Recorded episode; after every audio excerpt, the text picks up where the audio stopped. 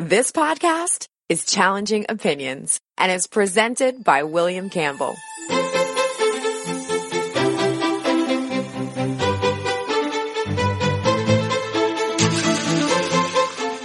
Thank you for downloading the new relaunched Challenging Opinions podcast. Every Monday, I'll be bringing you brand new content, but as part of the relaunch, I'm including previous interviews in this feed, like this one with Dr. Jerome Huyler. He's a former university professor and the author of books including Everything You Have The Case Against Welfare. I hope you enjoy the interview.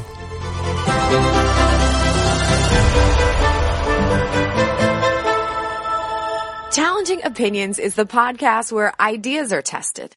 Whether you are left or right, conservative or progressive, devout or skeptic.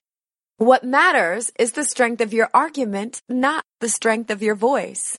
Make your view heard and get it included in the next show. Email your opinion to podcast at challengingopinions.com and we can discuss it in the next podcast.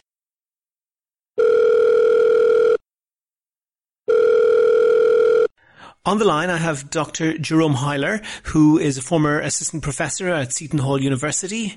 He's also the author of a number of books, including one called Everything You Have, The Case Against Welfare. Uh, Jerome, what's the case against welfare? You've written it in a book. Can you give it to me in a couple of sentences?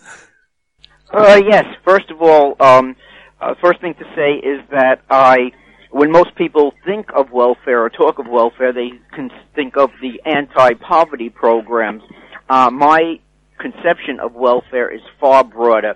I divide every um, function government can form, perform into one of two categories. Government can act as our protector or as a provider. As a protector, government um, uh, is responsible for national defense and homeland security. It involves a strong military, intelligence services, investigative agencies like the FBI, a system of criminal justice and civil justice, all the judges and jails we need to keep uh, criminals uh, away from innocent people. Mm-hmm. But that is all government need do as a protector. Once a government uh, goes beyond that, not to protect all of us in the enjoyment of what is ours, but to benefit some at others' expense, then what the government is doing is acting not as a protector but a provider and I choose to call what it's providing welfare regardless who the beneficiary is.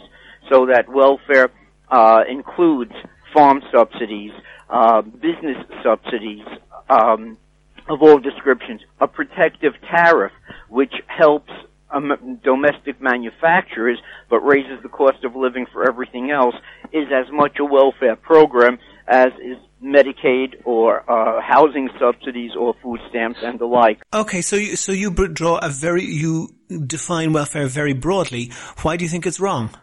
Um, for a wide variety of reasons. Give us the top three. Okay.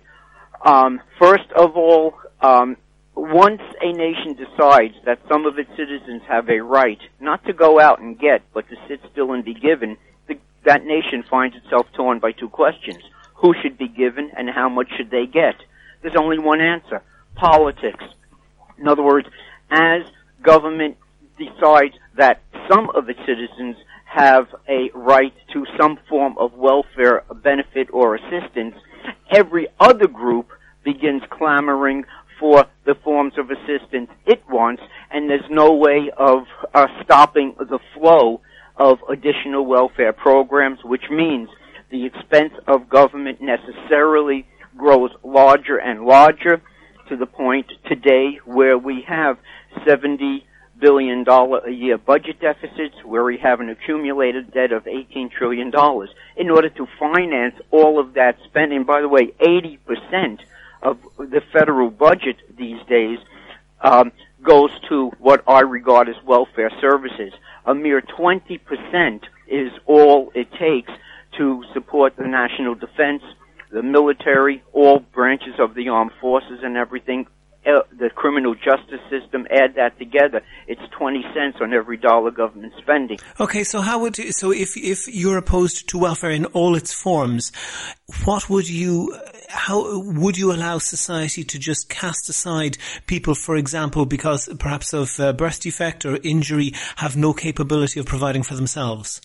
No, but I say that um, in any generation there are a very small number of individuals who can be described in the terms you just described them. In other words, that represents a very few people. And my uh, a deeper point I make is that in a free and therefore low tax, no deficit environment, which would be a very prosperous environment, there will always be sufficient benevolence, generosity, and goodwill to care for those uh, who truly can't care for themselves and who need help. Anyone who says that without a welfare state, these individuals, these unfortunate individuals will perish for want of a helping hand is committing a libel unsupported by even a smidgen of historical evidence. No, I'm just, I'm just trying to, I'm trying to clarify. Let, let me add this. Go ahead. We are the most generous people who, the most generous, caring, and giving people who've ever peopled the planet. And the evidence is all around us of the philanthropic and charitable work that we do to help those who are truly in need of help. That, that's true. There's, there's a lot of charity, but just to clarify, you are saying that people who, because of uh, whatever ailment or injury, are unable to provide for themselves, you do say that the state should not provide for them. It should be charity, individual, private, um, charitable donations that should be used to provide for those people. That is correct. Okay. Um, the problem that I think arises with that sometimes is that when that charitable donations can be made on quite capricious grounds and people often have very great misunderstandings and misapprehensions as to uh, need and uh, cost and how much uh, different um, causes need to be funded and how much they actually are funded.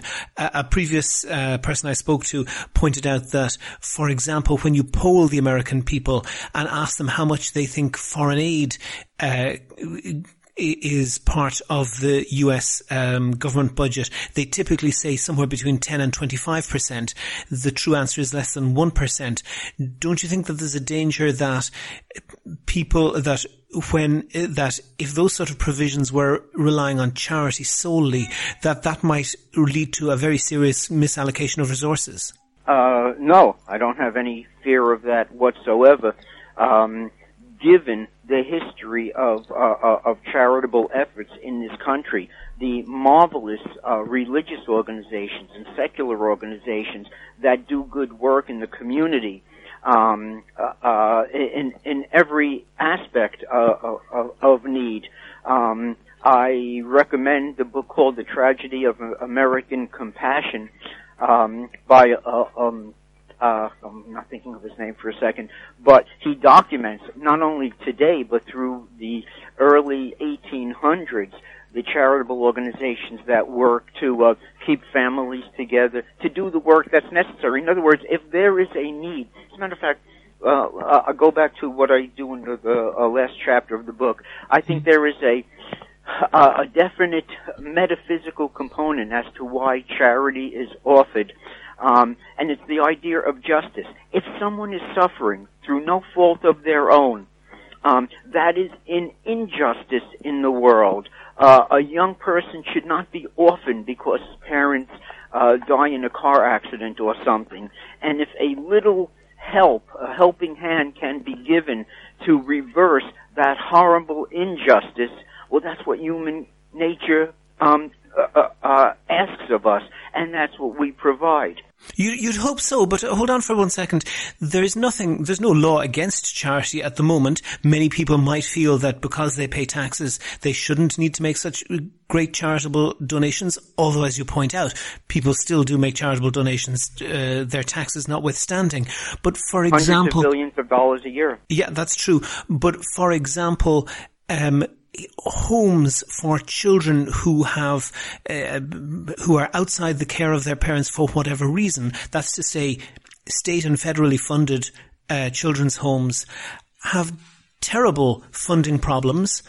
There's nothing to stop a charitable uh, uh foundation from creating better homes, uh, uh, better children's homes. That generally doesn't happen. And childcare in the United States, both public and private, is not good. Um, well, uh, it is child care that is needed because of a 60-year-old uh, system of sure, but why, why ever it's why ever it's needed, the need is there.